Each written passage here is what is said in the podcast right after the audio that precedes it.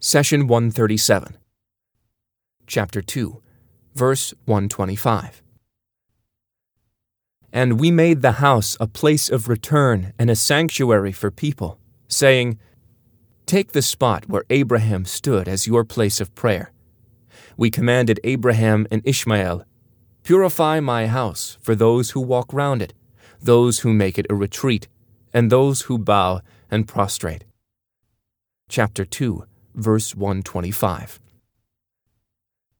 The previous verse explained that you can have the closest and most beautiful relationship to God's prophets and messengers when you uphold their values.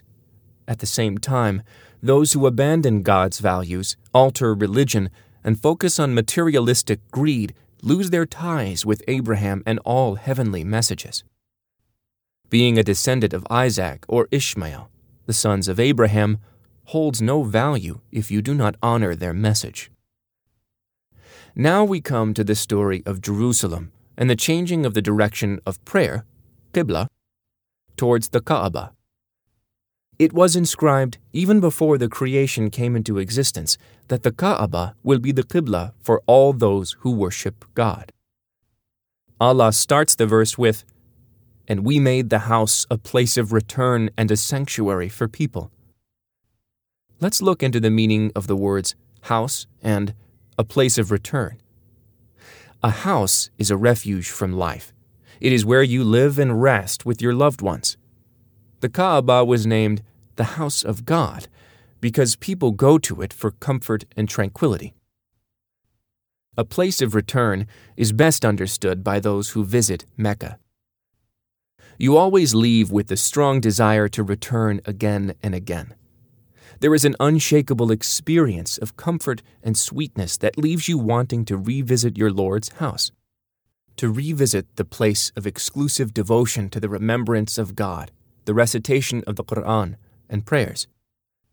When you see the Kaaba for you, all life's troubles depart your heart.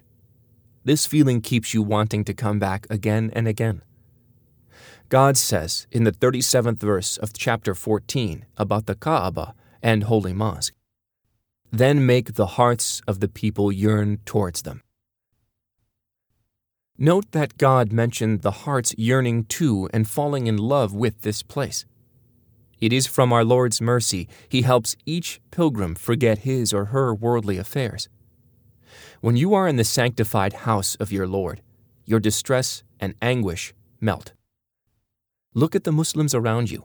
You will find that Hajj is often the only act of worship that people try their best to perform. Some people who do not have the means, and therefore are not required to perform Hajj, resort to borrowing money or cutting their basic expenses to visit the Lord's sacred house. Even those who are absolved of this duty by having already performed Hajj still desire to perform it again and again. God says that His house is a sanctuary for people, meaning that it makes those who are in it feel safe. Prior to Islam, even the pagans, who abandoned the religion of Abraham and his descendants, believed in making pilgrimage to the sanctified house. They used to guarantee the safety of those visiting the Kaaba. One of them would encounter his father's killer in the house of God and would not exchange any words with him until they both left the place. Here is an important question to ask. In this verse, is God informing us that His sacred house is a safe sanctuary? Or is He commanding us to make it a safe sanctuary? Allah is not informing us that the house is a safe place. He is, in fact, commanding us to make whoever enters it feel safe. It is the religious obligation and duty of the believer to assure that the pilgrims are safe and secure. Thus, when violent groups use the house of God as a shield for their actions, this indicates our failure as believers in carrying out God's commands. Allah legislates that which keeps people away from conflict and helps preserve their dignity and pride.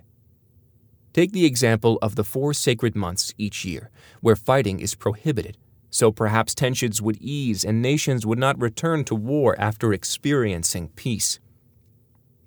The verse continues Take the spot where Abraham stood as your place of prayer. The phrase, spot where Abraham stood, is translated from the Arabic origin maqam. It is specifically talking about the place where Prophet Abraham stood when raising the foundation of the house of God.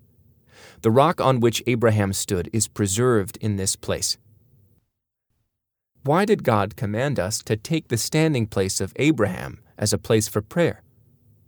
In the early days of Islam, Muslims felt uncomfortable praying behind the stone Abraham stood on because it was a barrier between them and the Kaaba. They used to leave the standing place of Abraham unoccupied during prayers. Omar ibn al Khattab, bothered by seeing a gap in the prayer lines where the rock is, asked Muhammad, peace be upon him, Should we not take the standing place of Abraham as a place for prayer?